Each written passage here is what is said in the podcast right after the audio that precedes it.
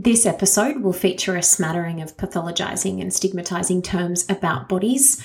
These are not reflective of language that I use or believe in the use of. Please consider your needs before listening to this episode.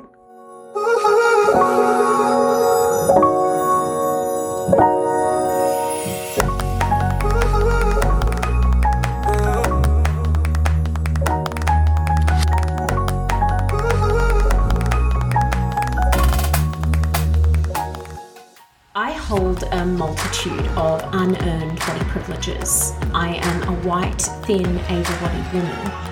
And so, in this episode, I'm not only acknowledging these privileges, though I'm directly using them to disrupt them and challenge all of us, including myself. I invite you to approach this episode in a similar way. Please remain as open as is available to you, remembering that discomfort has to be, it is part of this conversation, no matter the privileges you hold or don't. So, really, the, the, the starting point, the where we have to begin is this so called obesity crisis, the war on obesity. These terms, in of themselves, reflect a deeply entrenched notion that fat on bodies is always a problem. And furthermore, that past a particular number, regardless of other factors and experiences, our biomedical model places incredibly traumatizing labels on human beings just based on that. So, if you are listening right now, you have thin privilege like me, please consider for a moment that when you hear these headlines, imagine hearing that it's your body they're talking about, that it's your body that has become pathologized and medicalized that everything else you are as a human, all you are as a human, is disregarded. Truthfully, as I too have this, this thin privilege, we cannot fathom what that is like. Life is harder in a fat body. I want this episode to offer a brave space where we can unpack a lot of this, a lot of why this is the case to move forward to, I hope, a more equitable and valuable understanding on the human experience of living in bodies. So, again, right up front, I acknowledge I have a variety of privileges in this space and in this conversation, namely that of being in a small body, a, a small, able white body. No one, to my knowledge, has ever asked why I'm wearing a certain item of clothing. No one, to my knowledge, has ever glared at me next to them when I sit in a plane no one, to my knowledge, has criticized what I'm eating or asked me at the gym, why do you bother working out? No one has ever questioned my professional role and ability because of my weight. I have never had to worry about fitting into clothes in a store, into chairs, anywhere, or feeling like everyone was asking, but what about their health? So, Becky, please consider that other Beckys have experienced this they have experienced it today. And to the Becky that has, I'm so sorry. I'm so sorry you face this, and I stand in support of you to say that this is not okay. Because stigma against fat bodies is enormous. If those bodies also happen to be black or brown, disabled, transgender, that stigma increases with each additional marginalized identity. And it's this stigma that actually directly drives access or perceived access to care, to healthcare in many cases. So, in short, because of anti fat bias, because of the unconscious beliefs that go with that, because they're not explored in healthcare education, and that extends to also health related research like nutrition research, that bias is extending beyond access to care. It's including things like insurance and dosage of medicine. It is infiltrating every level. As a proudly health at every size practicing anti diet nutritionist, eradicating weight stigma, challenging weight stigma is part of my overall work. It's within my profession and wider health sphere that there's so much work to be done a 2014 study, I actually have referenced this before on the podcast. There's a 2014 study in the International Journal of Eating Disorders, and this found, and I quote, among professionals treating eating disorders, 56% observed other professionals in their field making negative comments about obese patients, and 35% indicated that practitioners feel uncomfortable caring for those who are obese, end quote. The approach to weight by healthcare as a whole is a huge reason why we've ended up with this old adage of fat equals death and weight loss is the best thing at all costs. And this is often where I meet folks in the throes of grappling with these really doomful, harmful concepts. I'm Nadia Felsch, nutritionist and intuitive eating counselor. In this podcast, we explore the practical aspects of leaving the diet mentality behind and finding your own food and body freedom. In this episode specifically, I'll be diving into why fat isn't the problem that we think, stigma is. And I have the utmost privilege and pleasure of being joined in this exploration by Jeffrey Hunger, PhD. Jeff is an assistant professor in the Department of Psychology at Miami University, which is in Ohio, for those playing the geography game. That really throws me as an Australian why we name things like that. So, research in Jeff's lab examines how stigma shapes well-being, not just mental and physical, but also social and financial. A paper of Dr. Hunger's, I love referring to him in that way, I think it's so poignant. A paper of his radically changed my understanding in this space, and I am eternally thankful to him and his brilliant colleagues for that paper, that contribution. And we do spend some time covering the paper towards the end of our chat. So, in our exploration, Jeff and I cover so much fascinating, valuable ground, including right up front, we just get straight into COVID and fatness links. I'm sure you've seen those headlines. I know my clients have and have felt terrified by them.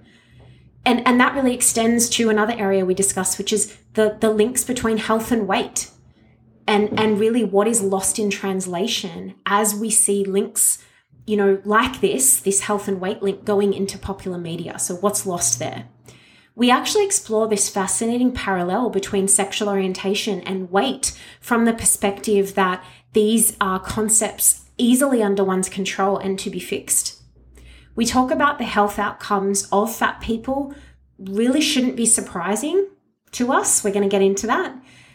What actual weight stigma impacts and from the perspective, particularly of research, which is Jeff's, you know, that's his thing, that's his vibe, the framework that that begins from. So, really, when we're talking about some of the, hey, this research says fat is bad for this, what we're not assessing collectively, certainly not in media, is how did that research come about in the first place? What questions are they asking? So, we dive into that the enormous power of language and lived experience and how the impact of healthism in this space is really key. We also cover, which is so close to my heart, both a top down and bottom up approach to shift away from this model, this weight stigmatizing model that is hurting people, is killing people. And my intention for this episode is very, very clear. I want to offer you the full picture of why it is that you might see, hear, or feel the way that you do about weight and about bodies, maybe your own body. And I want you to know that you're not stuck there with those ideas. I really hope you enjoy this wide ranging discussion, this deeply valuable discussion, and I'll be back at the end with a heap of resources and a wrap up for you. You know, folks are going to walk into the exact same situation with one of two perspectives you know?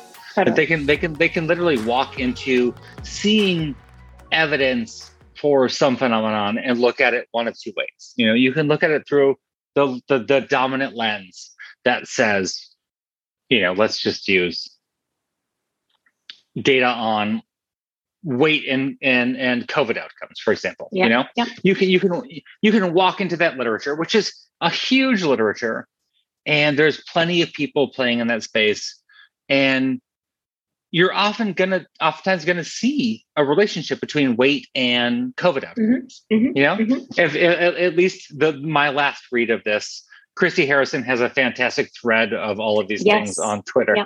i i absolutely love love that you know but like even let's just like let, let's even just kind of approach it at saying yes we do see that relationship let's say, and I will say that with a, a bunch of caveats, let's say we do see a relationship between weight out uh, weight and outcomes in COVID.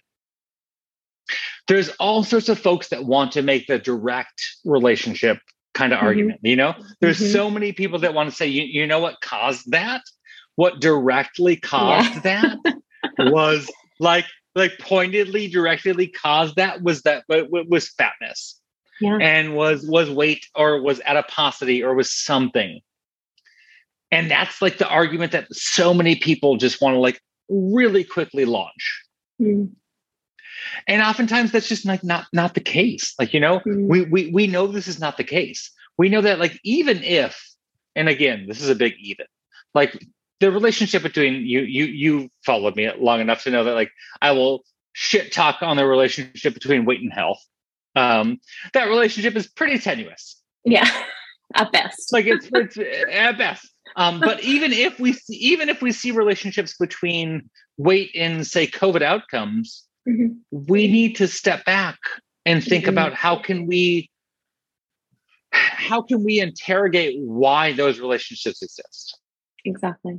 You know? Like like it's it's not something that's inherent about weight it it's something that is reflecting the fact that higher body weight individuals especially in the us mm-hmm. um, get really poor care compared to their their their thinner counterparts. It's that you know higher body weight individuals are less likely to actually even engage with Absolutely. the healthcare system. Absolutely. Because you know, and and and not surprisingly, because we know that this is a this is a system and an ecosystem that is very much designed to stigmatize them. Mm-hmm. And so, like, it's not shocking to me when fat folks do not want to interact with the healthcare system because you oftentimes don't want to like walk yourself into a situation in which you're going to be stigmatized and stereotyped. Yeah. Receive trauma experiences essentially or re traumatizing. Yeah. yeah. I actually 100%. think this is such a, I think, I, I mean, it's okay. It's all critical. I don't want to like push one point up over another, but I think that's a really helpful thing to really like bookmark that obviously research is done by humans. Like, let's just kind of spell out the obvious aspect here. It, it is not some perfect situation. Um, it has flaws because human have humans have flaws, including myself. But what you just said kind of earlier, I, I feel like we have this presentation where the humans doing this research in, in so many cases it's it, they are they intentionally seek out does fatness cause this? Right? Or yep. I, I guess from my perspective i think the wrong question is being asked. I, I think that question demonstrates itself an anti-fat bias. I don't think that's trustworthy. I don't think that's the full picture i think that the bias is is so obvious I mean, maybe to us and, it's very obvious, right? I, mean, I think I, I think it's I, I think it's so obvious to us, and I mean, of course, I would I wish it was so apparent mm. to the folks that we interact with. You know, not just folks that are in medicine, but like you know, folks in nutrition and these Absolutely. different fields. Like I, I think I think that we in in you know this space, you and I talking, obviously, like we're uh, we're at a place where we are thinking about these things very frequently. Mm-hmm. And so it's easy to think that like why do not people think about these things? you know, why, like why are you like where, where the fuck are you going wrong? This is my language again. Totally. Um, no, I love it. Like where, where, where are you not where where are you failing? Like you know what's your yeah. like hiccup? But then you know it's it's super easy for us to think about this and but it's also super easy to draw parallels to things like these conversations that would have happened 20 or 30 years ago when it talks you know when we think about like things like sexual orientation you mm-hmm. know like like we could be having the same conversation about Absolutely. like about sexual orientation and uh you know the stigma associated with that 20 or 30 years ago because mm. again there is that that uh, I, I, assume what you're kind of like drawing yeah. here is this inherent heteronormative approach to everything yeah. So we're, we're entering research with this as a default, so to speak, right? So anything outside yep. of that is is different or not normal. yeah, exactly, exactly. Like you know, thinking about like what are the defaults that you're interested in, mm-hmm. but then also like even taking it a step further in terms of thinking about like you know in the 1970s and the 1980s there was a lot of interest in thinking about fixing quote unquote gay you know absolutely fixing fixing being queer like this is a problem. things, this is a problem to yep. fix. Yeah. Yeah. Exactly. Like problematizing being a queer kid mm-hmm. you know? And there are parallels to that because you know in the 70s and 80s the idea that sexual orientation was malleable maps onto what we think about today about weight being clearly easily under someone's control you know? Yes. And yes. neither of those neither of those are super true you know like both of them have situations in which yes like i could suppress being gay i did it effectively until i was 20 um you know just like someone can maybe engage in behaviors to suppress their weight that mm-hmm. might be like wildly unhealthy mm-hmm. um, to do so until they are freed from that until they are mm-hmm. freed from those sort of confines and so there's these really interesting sort of parallels between being gay and being fat that play out in terms of when we think about stigmatized identities. Yeah.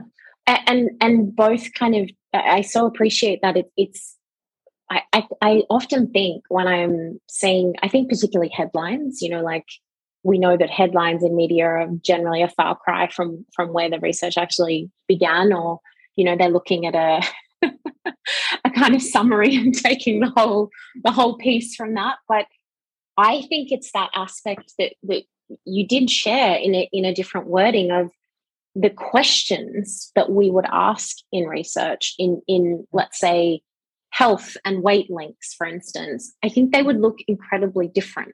And you kind of you touched on that with that COVID link of what are we not looking at here? What do we not know? What are we why is this happening yeah. to start with? Yeah. Do you think that the questions would just be wildly different? That we would be asking? I, I mean, I do, and I think that I would I would hope that we would get to the point of asking wildly different questions in general, mm. you know? like I think that um like I mean in, in my dream, the impossible dream world, you know, obviously. Um but I'm an I, mean, idealist too. Don't worry. right.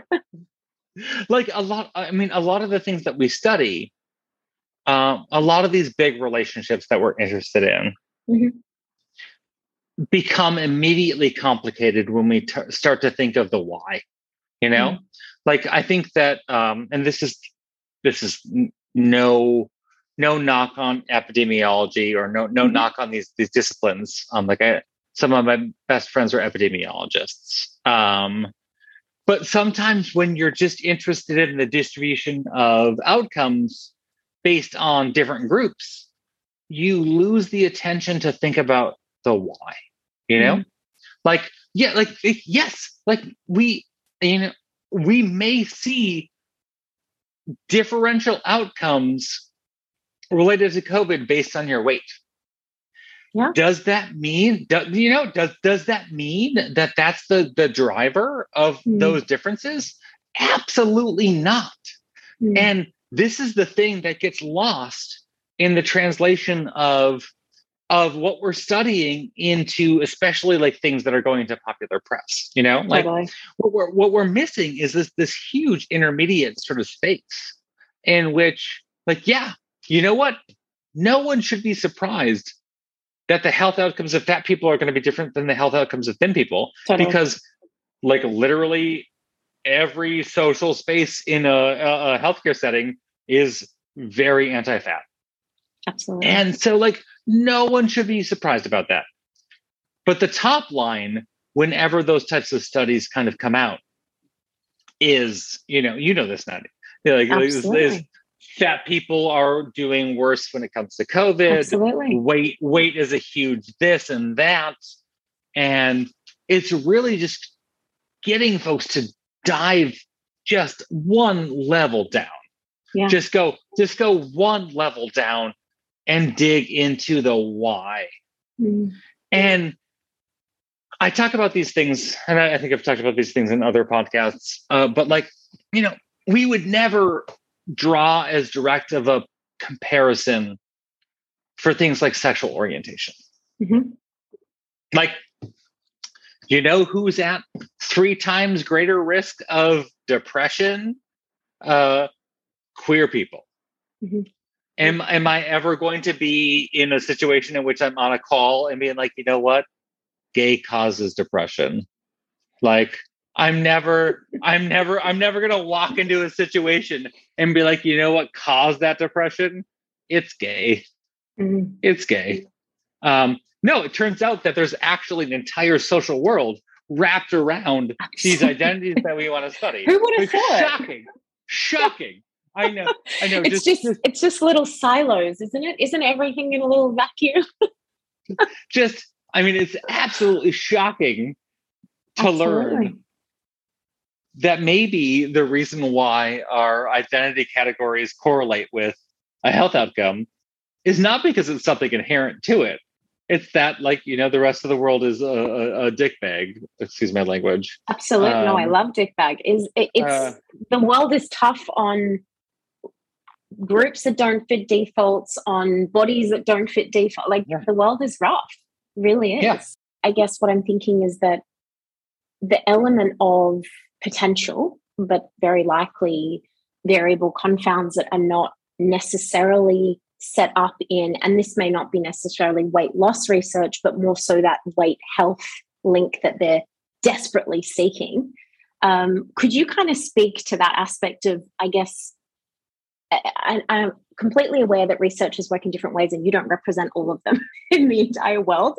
Very, very clear on that. But I guess just to give folks a sense of like, this is not the standard. We don't include weight stigma as a standard confound, or sometimes even really basics like income and race. So, this is a really important point, though, is that we have oftentimes when we think about the relationship between weight and health, we see it so frequently being just presented as this very direct one to one relationship. The, mm-hmm. the heavier you are, the more unhealthy you are. Mm-hmm. And we know from research that that is just absolutely not the case. Mm-hmm. There are so many ways in which we see that the relationship between weight and health is complicated, is not straightforward, and is oftentimes definitely not what people think it is. You know, we we have this assumption, like folks walk around with this assumption that the heavier you are, the more unhealthy you're going to be, and that's just absolutely not yeah. the case. You know, there are there are all sorts of different ways in which we can study these things, um, whether it be looking at you know both BMI and um, things like physical activity, or mm-hmm. just like trying to figure out different ways in which we can show that just being heavier is just the weakest kind of correlation that we can find yeah. with these different health outcomes. Absolutely. And and my understanding is that where that has been done in a more intentional way where we have looked to control for certain elements in research or as you said ask different types of questions have a different perspective over and over that weak link is even weaker it just gets weaker and weaker and weaker right Exactly. Like the, the, you know what what what was originally a pretty weak link between mm. weight and health only gets weaker when we kind of lob challenge after challenge, you know, against it. You know, like you can you can maybe see a correlation between weight and health, and then maybe we consider the fact that there are differences in socioeconomic status, and we can yeah. control, control for that. Or maybe we consider the fact that you know uh, as we've talked about elsewhere weight stigma is incredibly stressful and uh, all the stress that comes along with being uh, you know fat in american society could contribute to these differences that we see or yeah. so many different things and mm-hmm. so it again puts us in this position to think about like okay sure we may see a relationship. And I, the, the, the may is a very strong may because we we we know that that even that that basic correlation between weight and health itself is kind of tenuous. But if we do see it like if if and when we do see it which we do we do yeah. see that relationship sometimes like i'm not i'm not someone that's going to walk out here and be like oh we've we've never seen a correlation between you know bmi and health like that's just not what i'm going to do but if mm-hmm. and when we do see that correlation let's investigate why mm, let's think absolutely. let's think let's think deeper about the why and not just assume that it's because of some char- characteristic of a person yeah the, you know? the inherent aspect of the weight itself necessarily. Exactly and, like you know? I mean that to be honest is i think the the crux and possibly really hard thing for some people listening to hear is that if we're not asking better or just other questions based on that relationship that may be seen what does that say about the care for those people that live in those bodies? I think that's unacceptable and that is what we are existing in. Like, I guess what I really want this episode to stand for is that's what we see. We're, we're not yeah. seeing neutral, you know, ethical, in my opinion anyway, or kind of unbiased research. And I don't even know if that's completely possible in the world, to be honest. I have my own take on that. But this speaks volumes of um, I, I, believe the title of your paper, please correct me if I'm wrong, is is the ironic effects of weight stigma. Is that is that right? Yeah. That was a, a, paper last last decade. last decade. Do you like that last decade? Little, a couple of years ago. But but that I, I guess how I think of it is the weight of weight stigma. Like that in itself, I don't know if folks who haven't experienced that, myself included, can ever really get it and what's I mean, what's fascinating and what's really interesting to think about, because like, you know, you bring up a paper from 2014. Mm-hmm. You know, we're talking about a paper from, you know, almost a decade ago mm-hmm. that there's so there is so much information just in the title of that paper. Yep. You know, like there's so much just kind of baked into that idea of the ironic effects. Like it would only be ironic if you expected that stigmatizing people would make fat people lose weight. You yeah, know? doesn't like, it? Come on, Jeff. Doesn't the, that the, make the, everything right, better? Right. it turns out it does. I mean, I, I, I missed I missed the boat on that. You know, like, uh, but so it's it's fascinating and like I I I love to be self-reflective about these things, you know, because this mm. is like very early on in my career. Like, you know, 2014, 2013 is, you know, almost a decade ago, like when I was just starting out as a researcher. But even the idea of something being quote unquote ironic mm. connotes this idea that weight stigma should be good for people. Like it should absolutely motivate things. And like, I mean, I hate that the like my most cited paper um, is like Don't this paper is this paper that has this idea built into and baked in and caked into the uh, title where mm. we're just kind of grappling with the idea that like it should be it should work. Like, yeah, like the whole absolutely. idea the whole idea is that weight stigma should work. And, and by work i mean it should lead to reducing the weight of people yeah, exactly. It should get yeah. it, should, it yeah. should get rid of fatness, and we know, we obviously know that does not fucking work at all. No. But what I love, what I love about that paper, and about thinking about it since then, is it really challenges me as a weight stigma researcher to think about my own framing. Mm-hmm. Yeah, know? what are you bringing into this? And yeah, well, and we as weight stigma researchers should be thinking about what is our framing like when i was mm-hmm. framing that in 2013 2014 i was framing it as what's the most effective way to lose weight yeah you know and this is and it's a trip. This is why I said like I don't like that. It's like my most cited paper. I hate like, you. you know, but we we we all grow. We all become more sophisticated people. But mm like to think back into my like uh dumpster fire of a past of, of research um, that perhaps that's sitting there and to think about how I can reflect mm. on that and move forward is important. I I I one agree and I too so appreciate it and I I really would love to share this anecdote of what came to me straight away is this undergrad class where I learnt the phrase obesity paradox which has that similar tone of the irony of weight stigma yeah. and I I struggled. Like I absolutely struggled. This was a new, I was like, oh, oh. But now obviously my perspective of that is I still struggle with the term for very different reasons. Um, I, I struggle with the language, I struggle with the inherent stigmatizing nature of the wording. And again, it's that that's, oh, hold on. So all fatness is not a problem. And so therefore we have to call it a paradox.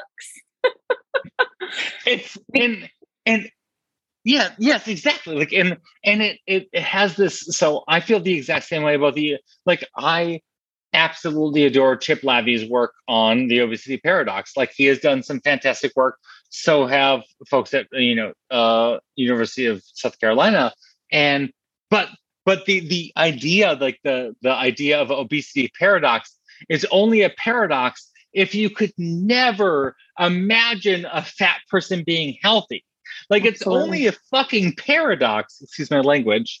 Um, if you could never picture in your head that someone could be higher body weight and also healthy. Yeah. yeah.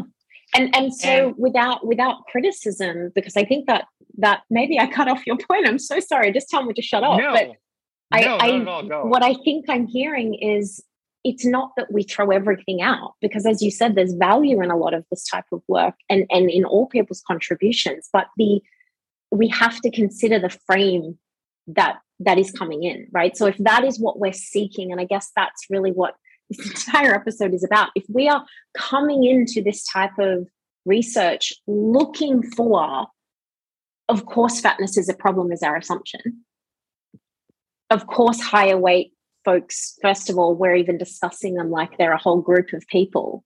Like that's weird, to be completely honest. I find that really weird. And that in itself is stigmatizing.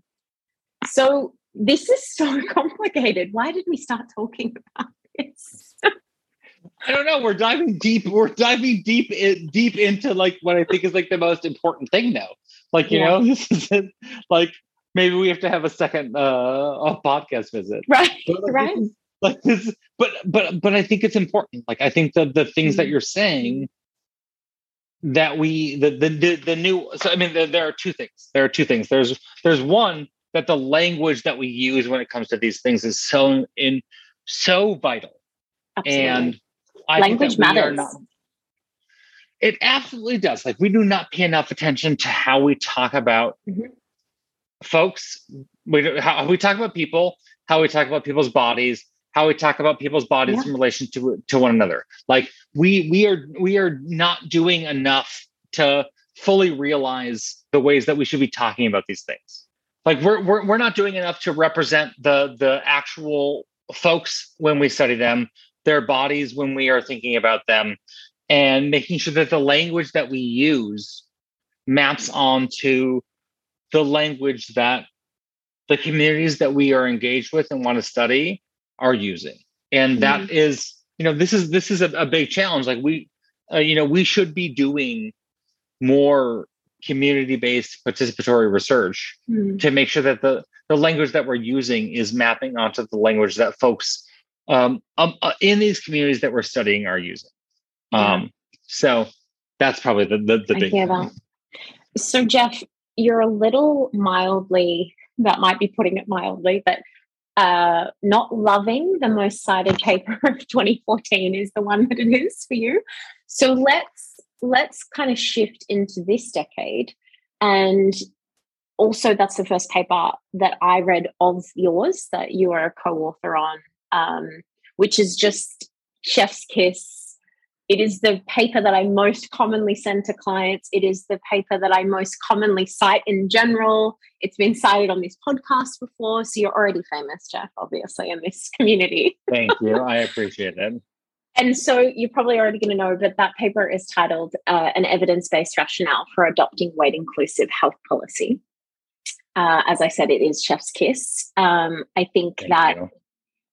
It's, yeah, wow. Um, I think also something that really blew me away from my perspective, just as a human in the world who struggles sometimes to speak on these counterculture i hate that that's what it is but it is these counterculture aspects of society that that sometimes can feel pretty isolating i felt like oh there are like whole communities of people that feel and think this way. This is so it felt really it felt really poignant to me just as a human and especially as a professional in the space but i wonder if for those who are not familiar and maybe they're pausing and going to read it right now but how do you feel about even just for yourself like that was six years? I mean less in terms of actually the research being done right? But yeah how do you feel like is that is that less embarrassment that level for you no i mean yeah i think it's it's most certainly like it's um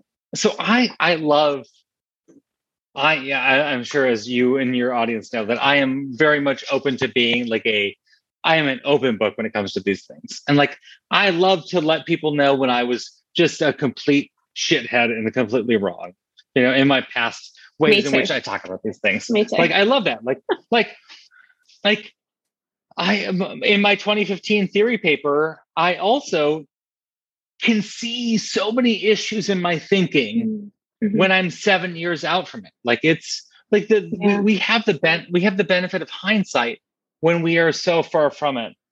And what I hope, what I really hope is that folks see in my research and in my thinking progression that you know that mm-hmm. that I did take us from what in that that 2014 paper that is is fantastic. I love the 2014 paper. Like I love it. I it's it is a really interesting findings, but the framing of it is like just not where I would be as mm. 2022 Jeff.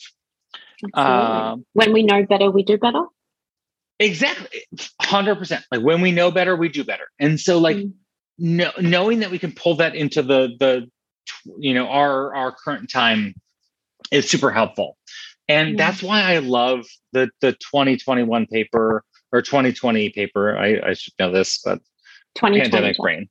2020 uh, pandemic brain um, you know this is this was when we were much more deeply into thinking about these things through a lens that was rooted in social justice that was rooted in mm. fat positivity that was 100% escaped from the weight loss paradigm that we were working in in 2013 2014 2015 like i can admit that i was that's where I was. You know, that's where I was in that in that moment. Fair enough. And and you know, seven years later, I can feel comfortable in saying, like, no, like we broke mm. out of that and we we realized that we were like just grotesquely wrong. And can start thinking through all these different things through a, a, a lens that is fat positive, a, a lens that is weight inclusive, and just thinking through like all the different strategies that we can take to get folks to move past just like stepping on a scale when they go to the doctor's office and thinking through all the other different ways that they can operationalize like when i'm in my doctor's office am i healthy or not?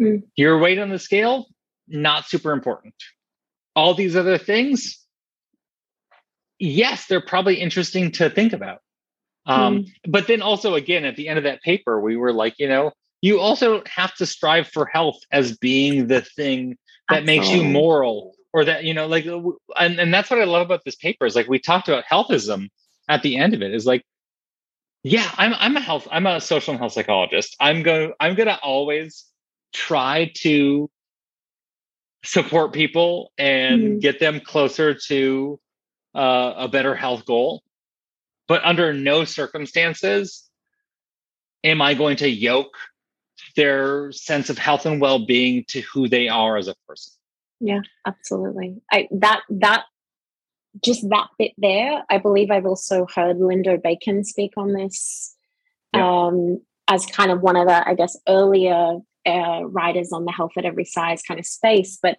this they they definitely talk about the fact that this is something they criticize in their own earlier work that was left out. Yeah. Um, and and really that's I, I'm making an assumption, but if it's I think of my own experience, it's not having lived with discrimination about the body that I live in. So if we don't know, we don't know, we don't know to frame it, maybe and and I know you didn't use these words exactly, but that when you were talking about the language that really honors the community of humans that you're looking to study, I think that's where the this world specifically, and I know that fat studies as a as an area of academia is lived experience focused. Yeah. As it should be, right? And and yeah. so when I think of all of this and and particularly that healthism aspect, I think what I was referring to, I guess it's it's kind of that that idea that I definitely am mindful of with clients as well. And actually, I, I have a, a, a, short story about a client who once asked me towards the end of our kind of work together, and, and they were doing so well and they were really happy with how they were starting to view body and, and food relationship. And they asked me, Is it okay that I don't really care about this stuff? And this stuff referred to you know the concepts of gentle nutrition and non-diet approach to health yeah. and i was like absolutely it's okay yeah. like this is your life you, this is your call um, and i thought that was such to me that was a sign of how far they'd actually come that if that was okay for them if that yeah. felt safe for them and that they also knew they could make other decisions if they decided to in the future but that is not inherent to to a person morally, as you said, to pursue yeah. health. And and obviously there we get that kind of messed up relationship with pursuing weight loss in the guise of health. So I think that paper that you're the the lead author on that that how it is laid out. I mean, I can't say enough that that particularly if this is challenging for someone to hear, I think where I really take Jeff from that paper is that we're also it's just not that hard to do this. Like what is presented is not really that hard. it's it, it's it's actually not like I like I mean one uh, sorry a, a, a, tiny aside like I love that your I love that your client got to that point of feeling feeling also feeling that level of comfort with you Mm-hmm. You know, not only that that their level of comfort of disengaging with diet culture and the disengaging with these things, but also feeling willing to admit that to you is huge. You know, I like I love that. And so that, that's fantastic. But like what you're saying exactly is like, yeah, this is like I I I adore that paper. The mm. shit that we laid out in that paper is not is not is not is not as radical as people would like to uh to paint it as you know like Absolutely. some people will paint it as radical and i i would say it's just like very basic like easy like one two three kind of approaches to to doing these things and Absolutely. it yeah it just it doesn't strike me as something that's too wild to mm. engage in no I and agree. i think the biggest the biggest hurdle um that i see uh, is trying to break into the medical establishment to figure mm. out how we can, how we can do that how we can do all of the things that we laid out in that paper in the medical establishment in a way that sort of comports with what they expect and what they have you know like yeah. they've got their own kind of world and mm. so that, that that's going to be the, the the big next step for us is to trying to figure out how how can we how can we get into that system and adapt what we were thinking about in this paper to that system because yeah, that's agree. the big hurdle and it, and it, I mean, obviously the the title itself referring to like health policy, that kind of top down approach, I think is, you know, vital. But I really hear you that the obstacle, and and I can think of, to be honest, unfortunately, way too many clients that as we kind of touched on at the, the kind of top of the episode, avoid healthcare situations. I might be the first person they've seen in a decade. Um, and, and that's fine if that's their choice, but I want to be clear that that's not their actual preference or choice. Um, the choice is made on wanting to avoid stigma and shame. Um, and so to know that there is, you know, I, th- I think this, I, I can see it, I guess what I'm trying to say clinically, I can see that obstacle where we don't have the relationship or intersection with how medicine operates as a whole, as a, as a system of itself. Um, I, I also really kind of want to just like reiterate, I think the, the paper itself really at the core, I think why I don't think it's a big deal, why I don't think it's that radical, is it's really just a, a, a shift in perspective. Yeah. Like, like, I know I'm asking a lot here, but I don't really know if I am.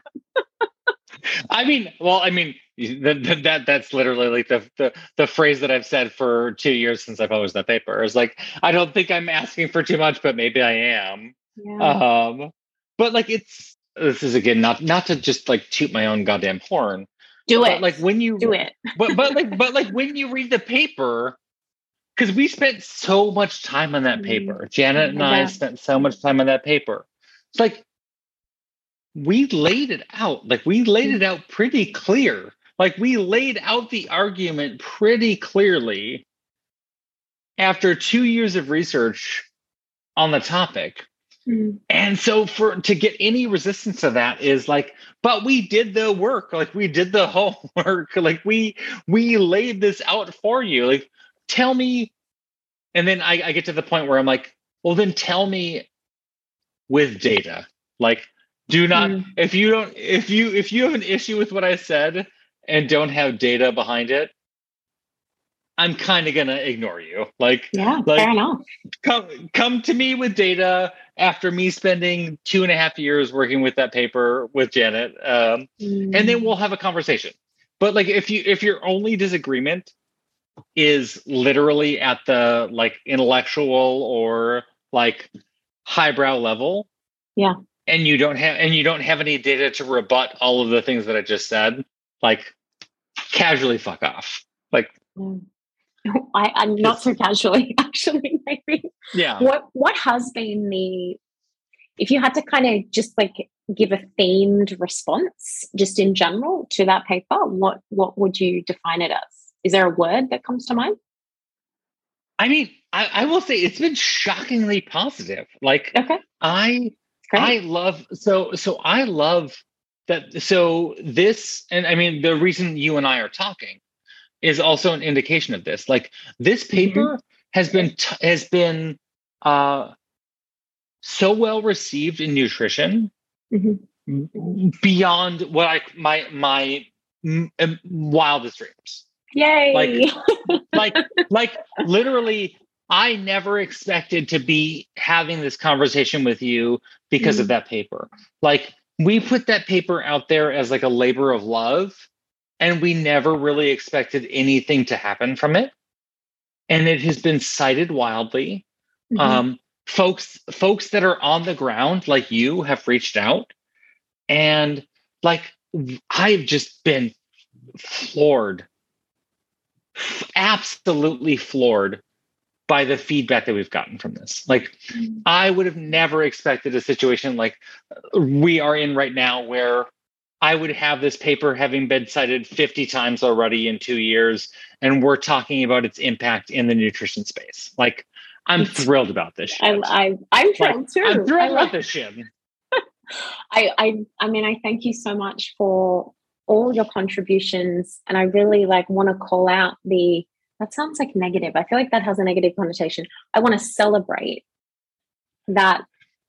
I don't think enough of us show that growth show that maybe cringe sometimes. I know I cringe at pretty much everything I've ever said up until maybe right now. so I I really I think that that is something I personally work on in this space is remembering and leading with my humanity and and that I support other humans and that's how I think of it and that is maybe stupidly idealistic but that's how that's how I feel. And I, I thank you so much for all of the maybe what you see as cringe and stumbling blocks and like, oh goodness, is that what I was thinking? Because like it got you to here. Um it's yeah. so I yeah, I truly hand on heart, thank you. And as well for your time today, Jeff. Thank you. I honestly, I appreciate you taking time to let me come to talk with you and talk with you and, and speak to your audience because, like, you know, these things are close to my heart. Like, you know, they are close to what I do. Uh, and we oftentimes, as academics, do not have the opportunity to just step out of our normal, like, uh, ivory tower bullshit, um, as you know, and uh, get to have these conversations. And so, like, I can't mm. thank you enough for having me. All right, so Jeff and I talk about weight stigma and its impacts.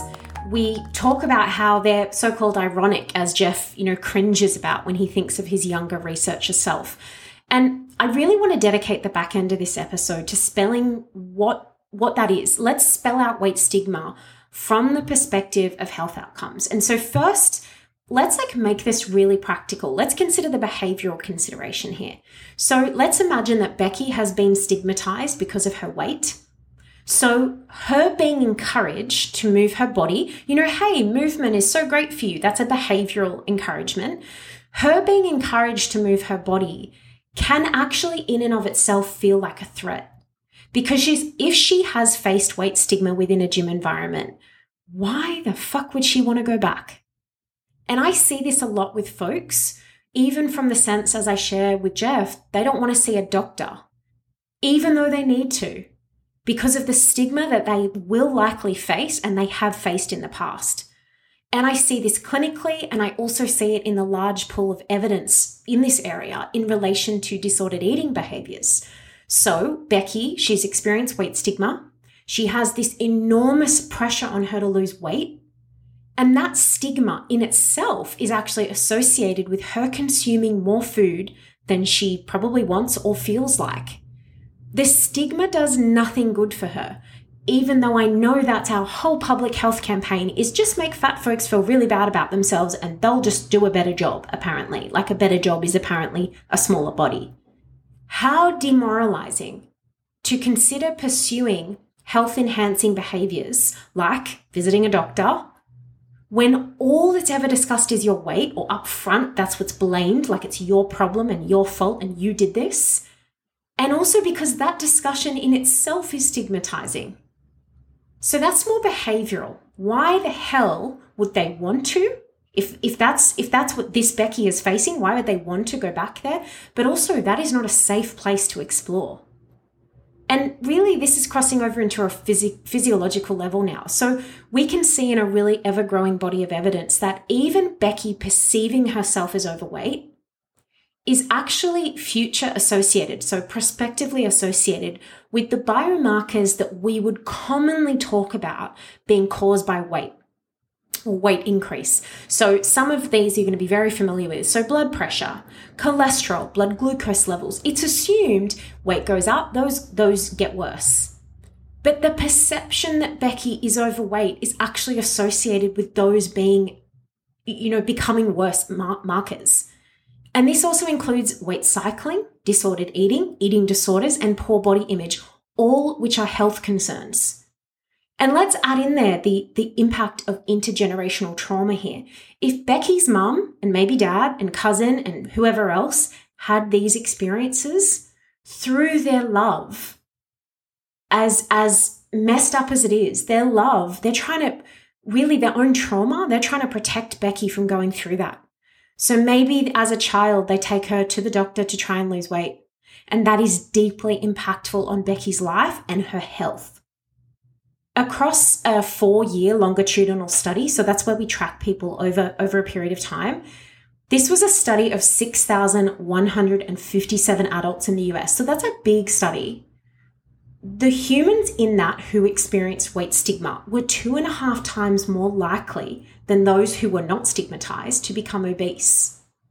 And this was found even after controlling for other factors that matter. Again, Jeff and I talked about that, like age, like ethnicity, so, whilst gaining weight is not inherently pathological and is actually often a sign of healing, what we're seeing again here is this so called paradox, you know, this irony. Well, through the lens of fat phobia, it's irony, whereby weight stigma actually begets more weight gain.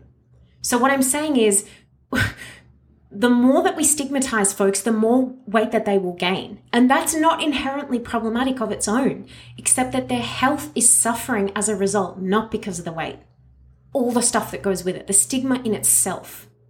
So when you see someone who you think can eat whatever they want and their body doesn't really change so much, what you will also notice, look for it, is an absence of weight stigma. They have been allowed to be safe in their body. And I'm going to put my hand up and say that's me.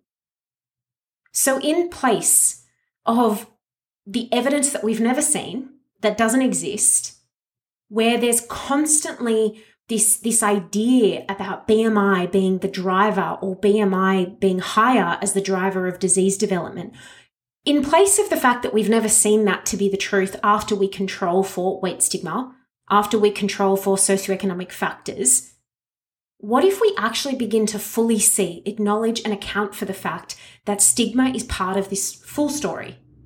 And then, hey, let's go a step further and let's fucking eradicate it. We need to stop incorrectly associating larger weight bodies with health issues. And we also need to remember that the stress and the shame experienced from stigma actually is the thing that can lead to so many of the conditions that we associate with fatness.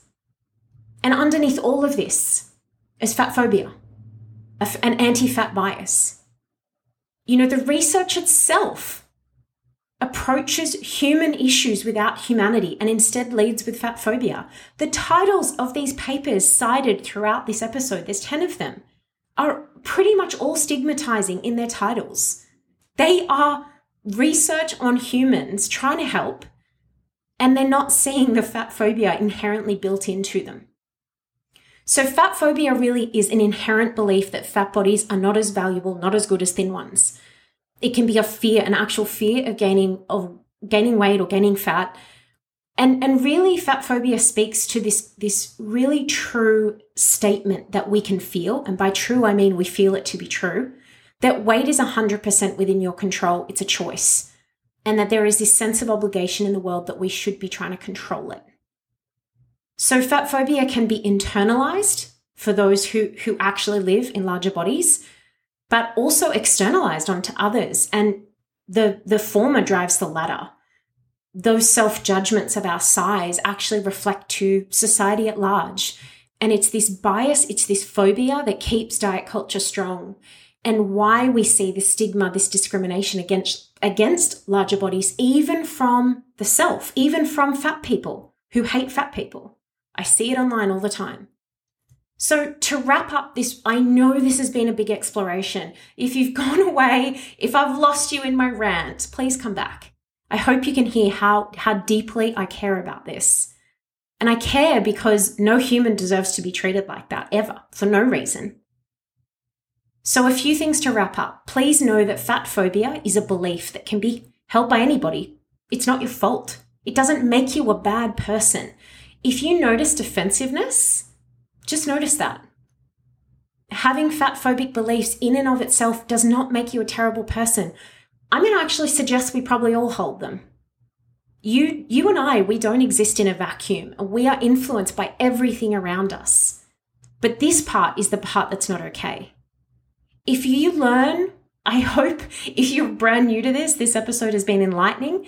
If by learning that fat phobia and weight stigma actually causes harm and you you choose because then it's a choice to not unlearn it, that's not okay. I'd also invite you to consider one, just one initial step that you could take on this path is just stop commenting on bodies. Full stop. Even when you think it's a compliment, oh, you've lost weight, you look so good. That statement upholds weight stigma and fat phobia because it implies there's a better body to have. The one before wasn't as good.